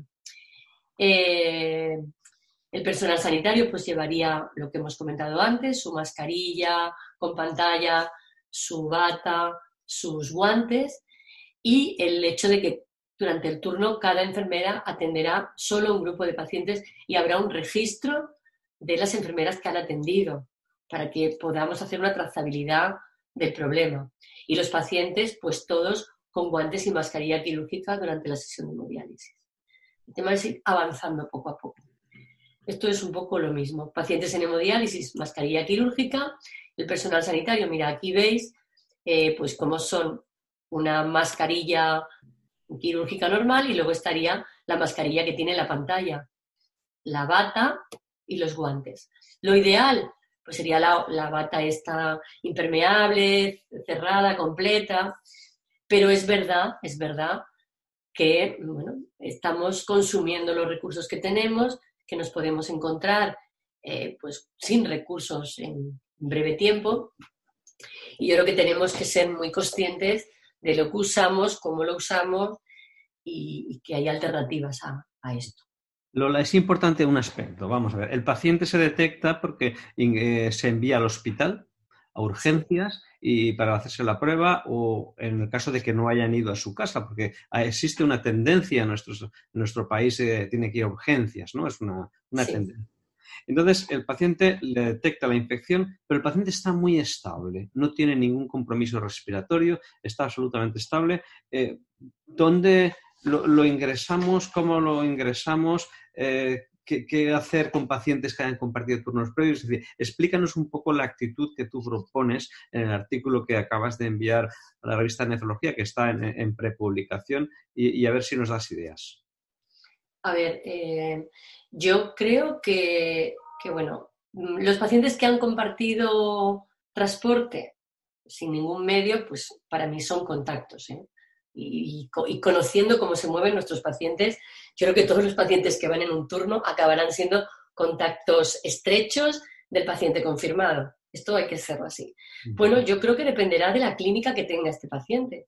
Es decir, si no tiene clínica, eh, yo creo que tiene que irse a su casa y tendrá que venir a diálisis eh, a su turno si están como he comentado antes, si solamente es un paciente, pues sí lo podemos tener a él solo. Pero si tenemos varios sospechosos y, mm, confirmados, yo los dializaría en un único turno, intentaría que vinieran eh, en transporte individual. Bueno, si están todos contagiados o todos sospechosos, guantes, mascarilla y podrían compartir probablemente el, transporte. Mm. Ingresar solamente a los que requieran ingreso hospitalario. No ingresaría de una manera indiscriminada. Con respecto a la realización del frotis, que me corrija Rafa si no es así, ¿no? Nosotros por lo menos ahora mismo eh, no estaba recomendada en contactos asintomáticos, porque la prueba no es sensible para diagnosticar una infección latente. Si saliera negativa, podría hacer que nosotros nos sintiéramos falsamente seguros y podríamos retirar las medidas de aislamiento y podríamos poner en riesgo tanto a pacientes como a personal. Entonces, eh, si aparecieran síntomas es cuando haríamos la prueba y al resto los trataríamos como si fueran eh, casos sospechosos. Por tanto, el que sabemos qué es y los que han estado en contacto con él se dializarían todos de la misma manera, en el mismo turno, con sus precauciones, tanto los pacientes como el personal. Esto es lo que, lo que nosotros proponemos.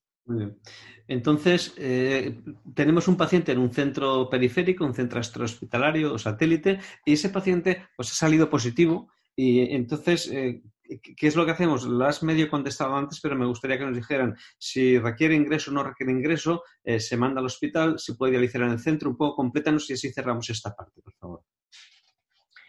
Pues vamos a ver, yo que he trabajado mucho tiempo en un centro periférico y ahora trabajo en un hospital, eh, entiendo las dificultades que pueda tener un centro periférico de dializar a un único paciente. ¿no? Muchas veces es complejo porque las unidades están llenas. Yo creo que hay que individualizar. Eh, si el paciente no requiere ingreso y el centro tiene disponibilidad para poderlo dializar, un paciente único, y debería de hacer el esfuerzo, entiendo, porque no podemos sobrecargar los hospitales de referencia, pues yo creo que si el centro tiene disponibilidad, pues debería de hacerse en el centro periférico. Entiendo que haya centros periféricos que no tengan esa disponibilidad. Entonces, bueno, si es solamente un paciente, pues vale, de acuerdo, al hospital de referencia. Pero, pero, en el momento en que el número de pacientes aumente en el centro, eh, los centros deberían de habilitar un turno específico. Porque como he comentado antes, yo creo que cuando aparezca un paciente van a aparecer varios casos sospechosos alrededor. Entonces, igual que yo voy a hacer un turno extra para dializar a esos pacientes, el centro periférico puede hacerlo exactamente lo mismo. Otra cosa es que el paciente requiere ingreso, por tanto, iría al hospital de referencia. Entonces, es posible, yo creo que, hay que poner un poco de sentido común, intentar entender las cosas, intentar no sobrecargar a los hospitales que lo van, van a necesitar esas camas, van a necesitar esos puestos para pacientes que realmente sí lo necesiten y el centro periférico responsabilizarse de intentar eh, pues dializar a los pacientes eh, en, turnos separados y, poner los medios necesarios para esto. Gracias, Yo creo que es un esfuerzo de sensatez por parte de todos, ¿no? Tanto de los hospitales como de los centros periféricos motivados por, la, por el volumen. Y, el siguiente punto, Rafa, me gustaría que, eh, primero Rafa y luego Lola, la cuarentena. A ver, Rafa, eh, implicaciones de la cuarentena y actitudes y luego Lola nos comentará un poco esos aspectos en diálisis. ¿Cuál, es tu opinión sobre la cuarentena y qué debemos, cómo debemos realizarla a nuestros pacientes? También es una situación que va cambiando con los protocolos y riesgo laboral, los servicios de laborales tienen sus documentos específicos eh, que están trabajando con el ministerio. Eh, el último con el que nos estamos, que nos ha llegado, ¿no? Y de alguna manera define estamos pensando en cuarentena para profesionales, ¿no? Gente que ha tenido un contacto porque, bueno, los demás sabemos que el que ha venido de viaje o el que ha tenido un contacto estrecho se le pide que se quede en su casa durante 14 días y hay que hacer un seguimiento, hablamos de población general, tiene su interés especial en profesiones sanitarias que no olvidemos es de los grupos de riesgo más altos que, existen para esta enfermedad. En, China se han descrito un porcentaje realmente importantes como colectivo. ¿no? Entonces, lo que hace el documento eh, más reciente es clasificar los contactos en, en estrechos o casuales. Es decir, un contacto estrecho tiene que ver con el tiempo de exposición, con el uso o no de equipos de protección individual en determinadas, eh, con un cierto nivel de proximidad, ¿no? de, menos de, esos dos metros o metro y medio o metro que estamos comentando y que, bueno, puede haber un contacto directo incluso entre, entre la piel, ¿no? Eh, entre la mano, das un beso o cosas de este tipo. En caso, como veis en, en, la pantalla, cuando hay un contacto estrecho con un caso probable o confirmado, cada vez los probables van a ser, vamos a incluir aquí los sospechosos como tal, y el profesional ha llevado un equipo de protección adecuado. entiendo que si hablamos de la doble mascarilla paciente profesional también lo sería, pero eso tiene que valorarlo el Servicio de Prevención de Riesgos Laborales. Eh, de momento se le está recomendando que sigan con su actividad asistencial eh, normal pero con una vigilancia pasiva. Es decir, si usted tiene cualquier cuadro respiratorio, si empieza con tos, con fiebre, con una cierta dificultad respiratoria, pues nos avisa inmediatamente, deja de trabajar y valoramos lo que hay. Si ese contacto estrecho es sin una protección adecuada, se complica, porque si la exposición es de riesgo, el profesional se va, se tiene que ir a su casa, tiene que dejar de trabajar y disponer a pacientes y a otros profesionales y eh, ahí se hace una vigilancia activa, es decir, desde el Servicio de Salud Pública, preventiva o de quien lleva el control, eh, su médico de cabecera incluso, según se acuerde, se le llamará a preguntarle diariamente, eh, medir temperatura, etcétera. Si la exposición de bajo riesgo pasaría como en el, como en el primero, la actividad asistencial normal, con vigilancia de los síntomas. En otros casos el contacto es a más distancia, no es tan fácil y, entonces también pasa como en el primero de los casos que hay que hacer, puede seguir trabajando con la vigilancia.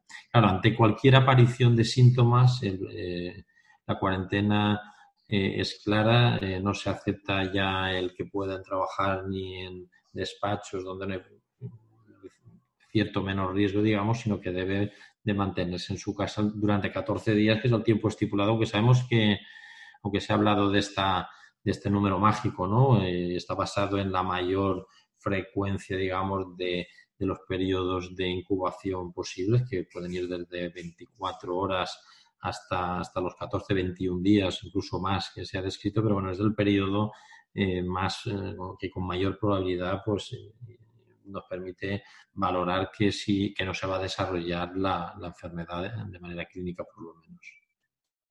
Muy bien. Eh, Lola, eh, lo ha descrito perfectamente Rafa, pero eh, tú sabes perfectamente que acaban de publicar un grupo de Wuhan aspectos relacionados con los datos epidemiológicos y clínicos de, un brote que hubo en, un centro de hemodiálisis. ¿Nos podrías contar aspectos relacionados con este brote en hemodiálisis? Está recientemente publicado hace unos días.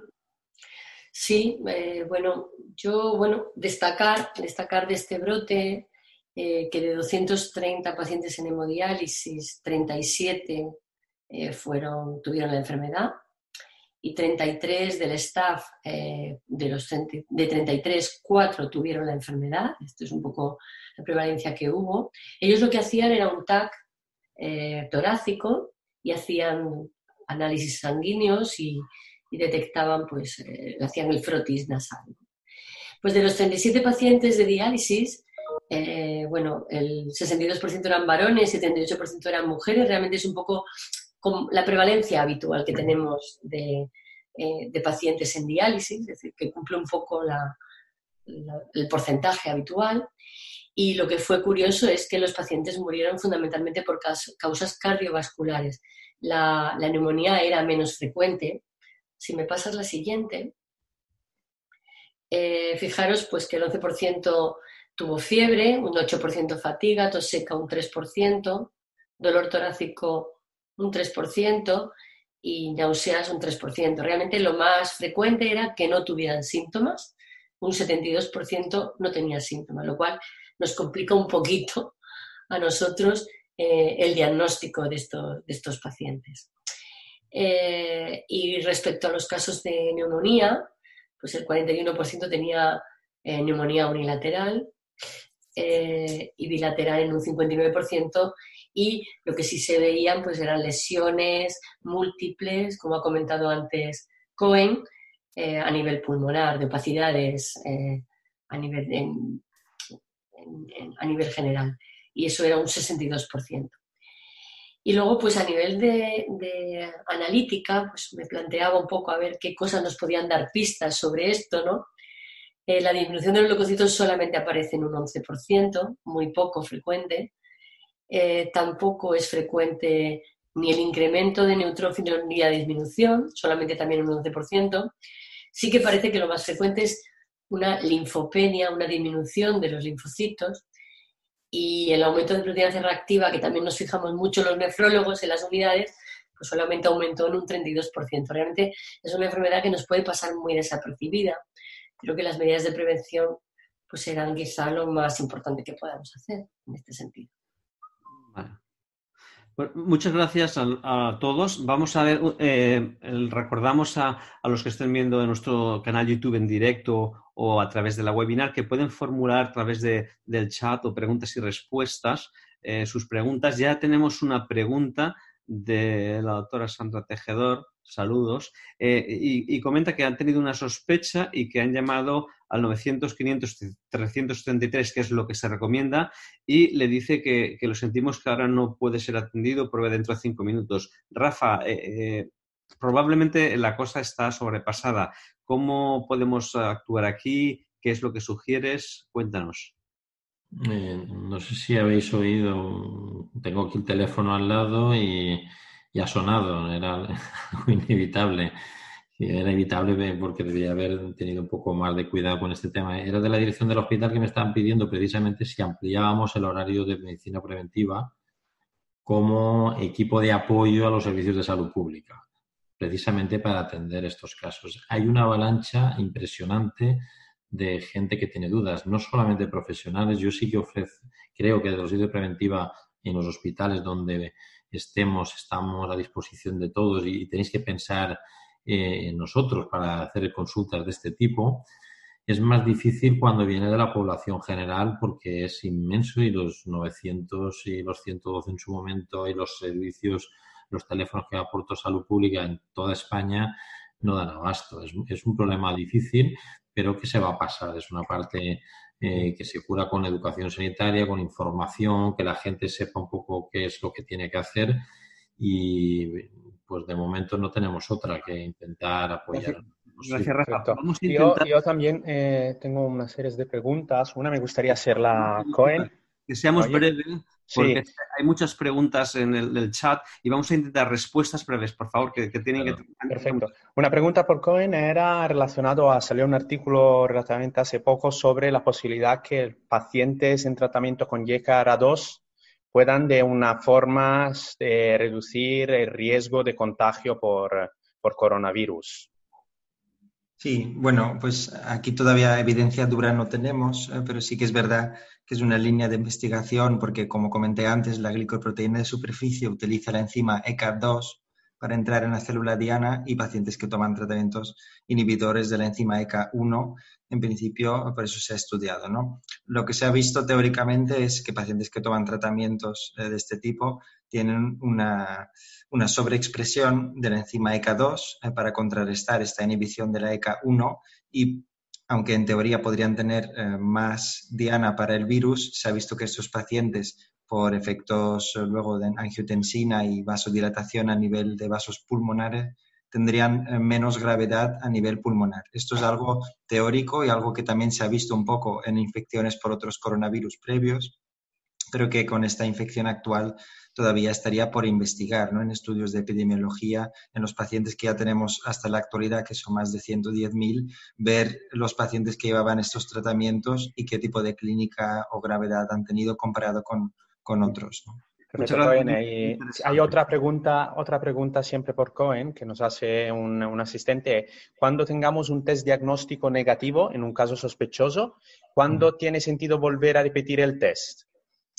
Ya, bueno, aquí también hay un poquito de, dudas, pero podríamos decir que si persiste la sospecha de que la clínica del paciente, es decir, clínica respiratoria, eh, sin tener otra causa clara, es decir, si tenemos resultados de otras PCRs que son negativas, serologías o hemocultivos que siguen siendo negativos, y el paciente continúa con clínica de, gravedad, podríamos plantear en, en, repetir la prueba, porque sí que hay casos descritos en la literatura que han sido casos confirmados aunque inicialmente eh, su resultado de PCR eh, fue negativo. Entonces, un resultado negativo no descarta por completo que el paciente esté en una fase inicial de la enfermedad o que sea simplemente un falso negativo y habría que replantear hacerla si el paciente persiste con clínica y no tenemos, digamos, otra etiología para, para ello, ¿no? Gracias. Otra pregunta que surge es que, bueno, dado la, la situación paucisintomática de los pacientes en hemodiálisis, ha comentado Lola, en el, brote de Wuhan el 71-72% de los pacientes en hemodiálisis no tenían síntomas, eh, eh, y los datos que ha comentado Cohen del TAC, Cohen, ¿crees que cuando un paciente en hemodiálisis tenga eh, sospecha o, se le debe hacer un TAC a todo paciente en hemodiálisis con sospecha o con la positividad? En las dos situaciones. Eh, pulmonar. Bueno, vamos a ver, una cosa es el interés un poco epidemiológico, ¿no? En lo que en los estudios iniciales de una epidemia reciente que, no se sabe muy bien cómo evolucionan los casos y hay interés en saber si hay pacientes eh, asintomáticos con afectación pulmonar, tiene interés hacer un ATAC, ¿no? En pacientes que no tengan síntomas, eh, como tos, estornudos o fiebre y que y que tenemos una radiografía de tórax, por ejemplo, que es normal, hacer un ATAC para buscar una consolidación que no nos va a cambiar la actitud clínica en este paciente, no creo que tiene sentido de forma rutinaria. Siempre pueden haber excepciones y obviamente si estamos en un contexto de un estudio epidemiológico puede ser de interés. Gracias. Eh, aquí, desde el otro lado del charco que nos están oyendo, Nelson Zamora nos pregunta, esto Rafa lo puedes responder, ¿existe la posibilidad de contagio por el manejo de un teléfono móvil, de un celular que dicen aquí, eh, de un paciente infectado? ¿Cuál es la conducta adecuada? Más o menos lo has comentado, pero y Lola también, pero el móvil es una vía de transmisión al fin y al cabo, ¿no? Evidentemente, el riesgo de transmisión puede existir si compartimos el móvil. Si llama un paciente eh, colonizado, infectado y luego cogemos su móvil, pues es un riesgo evidente, puesto que como otras superficies se transmite. Perfecto, Rafa. Mira, eh, puedes también, ya lo explicaste, pero ¿puedes volver a comentar cuáles son las diferencias entre lo que, es, que se considera un contacto causal y un contacto estrecho? Eh, bueno, cuando hay una proximidad, porque se está haciendo, por ejemplo, una, un tratamiento ¿no? próximo puede aspirar una muestra, se puede hacer una toma de tensión, cualquier actividad que nos, eh, nos haga estar a menos de un metro de distancia del paciente y, sobre todo si es de más de 15 minutos, es decir, que es una tarea más o menos relativamente prolongada en el tiempo, hablamos de un, contrato, de un contacto estrecho. Si hemos pasado por el lado, eh, aunque sea un metro, pero ha sido un momento y estamos sin estar, digamos, eh, con posibilidades de un contacto y además estamos utilizando algún EPI, pues el, riesgo es más ocasional o casual, ¿no? No, habría tanto eh, posibilidad de contagio. Perfecto, gracias. Otra pregunta eh, por Lola, que nos, una pregunta que interesa a muchos y una pregunta de los asistentes. ¿Qué hacemos con los pacientes transeúntes? O sea, los pacientes que por motivos vacacionales o lo que fueran piden o se dializan en otros centros, que no sea el habitual. A ver, yo creo que ahora no deberían de salir de su sitio, sinceramente. ¿eh? Yo creo que estamos, tenemos que ser conscientes de dónde estamos y la situación que estamos viviendo Mm, salvo por cuestiones súper importantes, esos pacientes no deberían de viajar, pienso yo. ¿eh? Eso es importante porque la comunidad valenciana, especialmente el sur de la comunidad valenciana, recibe muchos pacientes extranjeros, sobre todo, e, e incluso de otras comunidades autónomas. Entonces, en efecto, parece ser eso una, recomendación bastante razonable. Lola, un aspecto que, aunque no sea de hemodiálisis creo que es importante. ¿Qué, hacemos con los pacientes en diálisis peritoneal? Los pacientes en diálisis peritoneal les decimos que se queden en casa, ¿no? Probablemente aplicar telemedicina, consultas telefónicas, si no hay algún aspecto que sea relevante. ¿Qué, sugieres tú que hagamos? Bueno, vamos a ver, nosotros en el hospital hoy mismo eh, ya hemos puesto en marcha, eh, nosotros aquí en Cataluña trabajamos hasta las 5, hemos puesto horario de verano hasta las 3, pero la orden es, solo van los médicos que tienen que hacer algo concreto, pero el resto del tiempo que podamos estar en casa y distribuirnos entre nosotros para que estar el mínimo tiempo posible en el hospital. Y las consultas, lo que estamos haciendo, tanto la de peritoneal como las demás, es estamos haciendo consultas telefónicas. Lo que hacemos es individualizar. Nos miramos los pacientes que hay, analizamos eh, lo que está pasando con ellos, y bueno, los pacientes se les llama por teléfono, se les dice que no vengan y se les llama por teléfono, se ven los análisis y se les comenta. Si algún paciente consideramos que tenemos que verlo, es el único paciente que va a la consulta. Pero estamos haciendo telemedicina y medicina telefónica en este momento. Y de cara al futuro, estamos analizando las consultas que vienen ahora, pues estamos viendo qué pacientes deben de venir a hacerse analítica y qué pacientes les estamos posponiendo la analítica. Eh, los que no son necesarios que vengan ya, pues los estamos dejando, pues poniendo un mes y dentro de un mes pues ya veremos, en función de cada paciente. Pero hemos limitado muchísimo y por supuesto los pacientes de diálisis peritoneal, eh, las consultas van a ser vía telefónica, si tienen algún problema o algo concreto pues vendrán, pero en general hemos anulado las consultas. Lola, otra pregunta también concreta. Eh, una, no pone su nombre, eh, trabaja en un centro de diálisis periférico donde no es posible dializar un caso sospechoso o confirmado en habitación separada del resto. En ese caso he entendido que si enviar a dializarse al hospital o con medidas de aislamiento. Probablemente yo creo que se puede dializar en un centro periférico si el paciente está estable hemodinámicamente, estable respiratoriamente, ¿no? Porque eh, ellos se hablan de disponibilidad del centro. Es decir, si no tienen una habitación específica, quizás se puede eh, yo, en la misma sala, ¿no? Yo, en mi opinión, es decir, si es solamente un paciente, mm, bueno, pues hay que asegurar que se dializa eh, solo, porque no vamos a aumentar los riesgos. Es mi opinión, ¿eh? No sé si Rafa o Cohen pensarán distinto. Yo creo que si solamente es un paciente, pues oye, eh, al hospital y el hospital que asuma un solo paciente, porque tiene más medios. No lo sé. Eh, en el momento que van apareciendo más, pues ya puedes poner a todos los pacientes juntos. Que ya te digo, yo creo que lo que va a ocurrir es que cuando aparezca uno, aparecerán varios a su lado, porque sospechosos vamos a tener. Ese paciente que va a diálisis y no lo hemos detectado precozmente, mm, hay muchas, muchas posibilidades de que haya compartido sala de espera, vestuario, eh, muchas cosas. No sé, no sé si Rafa piensa que podamos dializarlo en la misma sala con otros pacientes negativos. ¿Qué eh, opinas? Eh, hay que ver el momento, como comenta. Como líneas generales y preveyendo un escenario de transmisión comunitaria alta, en cuanto un paciente que esté estable, ¿eh? que manda siempre la clínica, pueda estar fuera del hospital, mejor. Pero no por otro motivo, porque en el hospital seguramente no le van a poder atender por diferentes motivos, salvo que esté muy bien organizado y que haya una gestión desde los servicios de nefrología ya adaptada para una determinada situación. Como norma general, evitar ir al hospital si no es imprescindible. No, pero estamos hablando de un paciente que está en diálisis, mm. que se dializa en un centro periférico. Imagínate a un señor que eh, tiene coronavirus y que se dializa con 10 personas más en una unidad con un ratio de una enfermera por cinco pacientes, eh, en las que yo creo que si está dentro de la sala, eh, tendría todo el personal que hacer las medidas de prevención por ese único paciente. No sé si es preferible, decir, cuando hablamos de hospital estamos hablando de unidad de diálisis hospitalaria, no estoy hablando de ingreso hospitalario. Ese señor estaría en su casa. Pero el lugar de diálisis eh, sería una habitación, en caso de que hubiera solamente uno, una habitación individual para él. en el caso que aparecieran más, es cuando los juntaríamos. Las respuestas breves, gracias, porque tenemos, una cantidad enorme de...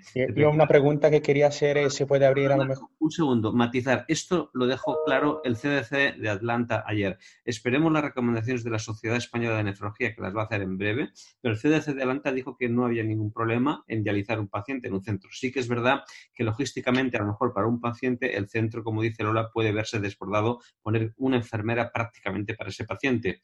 Eh, pero el caso es cuando empiecen a aparecer varios pacientes. Al bueno, en ese caso está claro que pueden perfectamente dializarse eh, en el centro. Yo lo tengo clarísimo.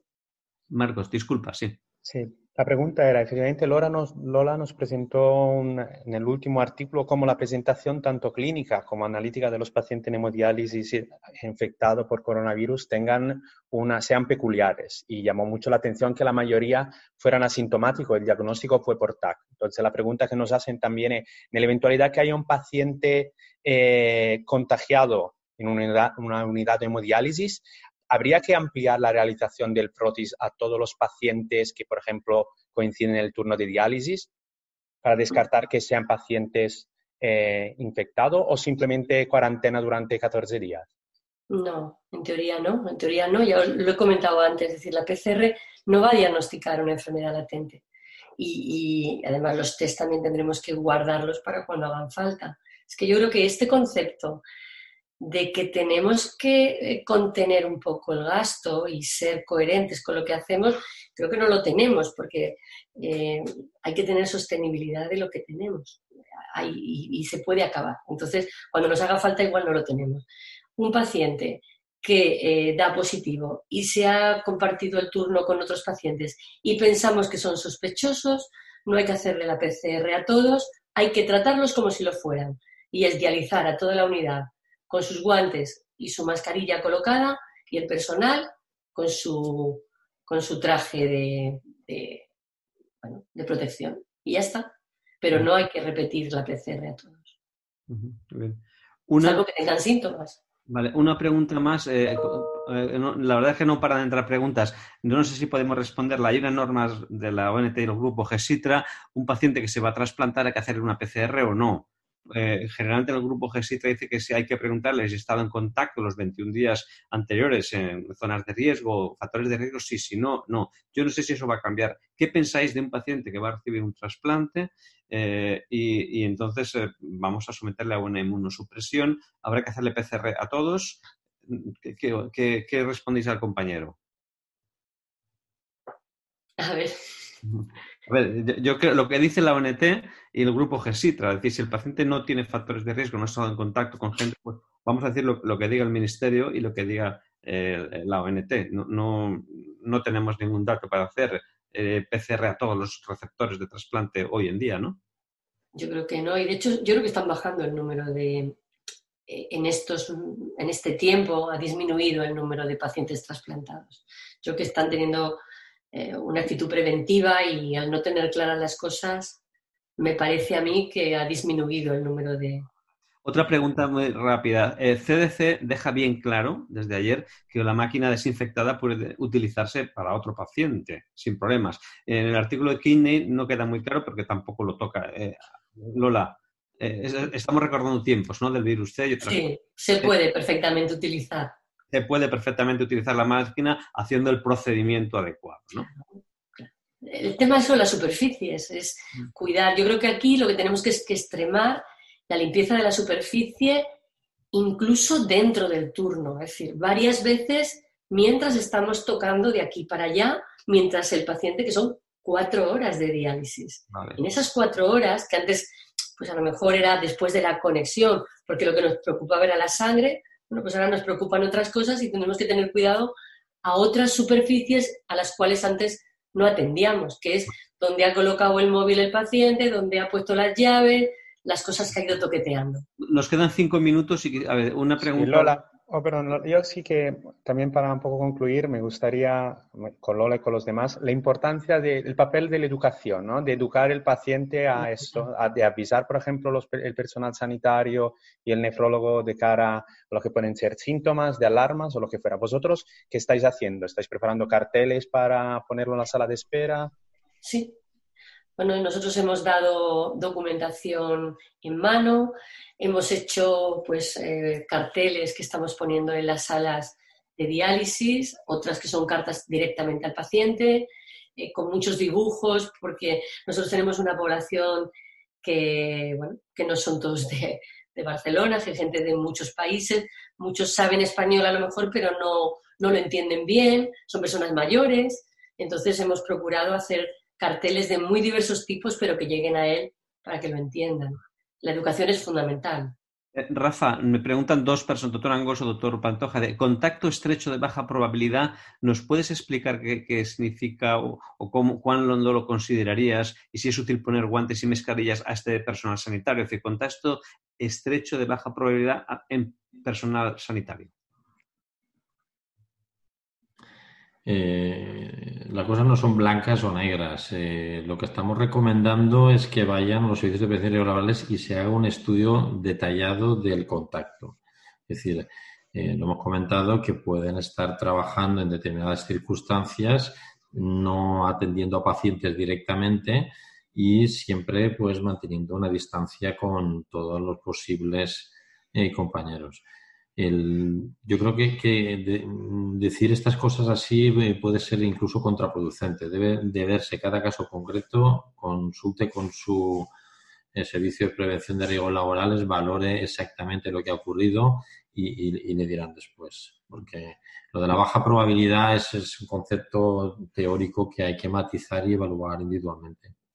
En efecto, yo también quisiera un poco matizar como moderador, como junto con Marco de este, webinar, que las cosas no son blancas y negras, como ha dicho Rafa, ¿no? Se ha comentado las recomendaciones, por ejemplo, de un paciente con transporte individualizado, pero aquí, eh, por ejemplo, dos, tres personas nos comentan que el transporte individualizado, el 122, es bastante complejo conseguir, ¿no? Yo creo que lo que hay que fomentar un poco la, sensatez de la ciudadanía y la sensatez de, cualquier paciente que está en hemodiálisis y del estado sanitario para evitar este problema de sobrecarga que puede surgir, que a lo mejor necesitamos X transportes sanitarios individualizados y sabemos que es tremendo, tremendo y no es nada fácil. Mm. Bueno, yo creo que es como siempre nos ha pasado, ¿no? Eh, con el virus C nos pasó. Eh, yo creo que las precauciones universales son fundamentales. Cuanto mejor lo hagamos, menos posibilidades. Eh, está claro que no todos tenemos la posibilidad esta de dializar aislado. Creo que si se tiene hay que hacerlo. Si no se tiene, pues garantizar pues, una distancia pues, de más de dos metros de los otros pacientes, asegurar que la misma enfermera es la que le está atendiendo, asegurar que se cumplen adecuadamente las precauciones universales, que todo el personal lleva mascarilla. Es decir, tendremos que ser imaginativos y tendremos que adecuar las cosas a lo que tenemos, eso está claro. Gracias. Eh, Rafa, nos, pregunta Maris Arsian que en caso de contagio en la unidad eh, de un paciente, ¿cuánto tiempo tiene que estar en cuarentena el, personal que ha atendido? Es decir, eh, cinco días más no tenemos establecido. En caso de contagio, entiendo que quiere decir que hay un contagiado y el staff que está en la sala se, confirma que se ha contagiado por el contacto, ¿no? No, simplemente que hay un, un contagio. Entonces, en el caso del contagio de la unidad, pero el paciente no está asintomático y no tiene ningún problema. Pero contagio de la unidad, ¿te refieres al paciente? ¿Te refieres al profesional? Sí, aquí, dice... yo creo que lo, que lo que quieren decir es que si sabemos que en una unidad un paciente tiene la infección, tiene la infección, la que lo ha atendido ¿Cuántos días sospechoso. de cuarentena? Si un paciente tiene la infección hay que valorar si eh, el profesional llevaba el EPI, o llevaba eh, las precauciones adecuadas o no las llevaba. Esto es un poco en relación con lo que está acá en la pregunta anterior. Si lleva el equipo de protección adecuadamente, eh, el paciente también tenía su mascarilla, se ha hecho las actuaciones correctamente, no hay ningún problema. Se sigue trabajando y lo único que está en una en un seguimiento pasivo de cualquier aparición de síntoma, porque hay casos eh, muy difíciles de evitar y, se están dando, de hecho, pero cuando se utilizan bien las medidas de barrera y las precauciones universales en la línea que, que se ha aconsejado, no suele haber ningún problema.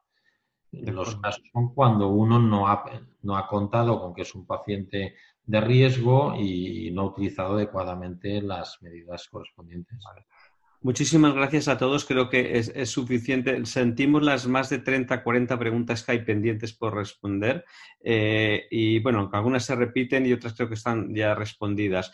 Eh, muchísimas gracias, de verdad, enhorabuena porque habéis hecho unas ponencias excelentes con muy alto nivel. Nos habéis aclarado muchísimas dudas y yo creo que desde la Sociedad Valenciana de Nefrología pues podemos ayudar a todos a, a aclarar estas dudas que sin duda ninguna en una semana pueden tener otras respuestas diferentes. Escucharemos a las autoridades sanitarias, seguiremos estas indicaciones y, por favor, esa prudencia en, la, actitud ciudadana. Marco, nos despides y nos cuentas un poco el webinar, cómo estará y, nos vemos. Perfecto. Eh, en primer lugar, evidentemente agradecer a todos los ponentes y también me gustaría agradecer a todos los participantes. Hemos tenido más de 100 contactos y 100 asistentes a este webinar. Efectivamente, no hemos podido contestar a todas las preguntas por un, problema de tiempo y lo que haremos, eh, aparte de la posibilidad que todos hayan, han tenido de poder ver el, eh, el webinar en, el canal YouTube de la sociedad, en los próximos días este webinar se ha grabado, por lo cual en los próximos días colgaremos la grabación, el vídeo en nuestra página web para que todo lo que no han podido conectarse puedan, eh, puedan visualizarlo. Muchas gracias a todos y esperamos que esto sea un experimento eh, que se pueda repetir en futuro porque creo que puede aportar mucho a, todos. Gracias. y con esto se finaliza la reunión. Gracias. Gracias a vosotros. Adiós.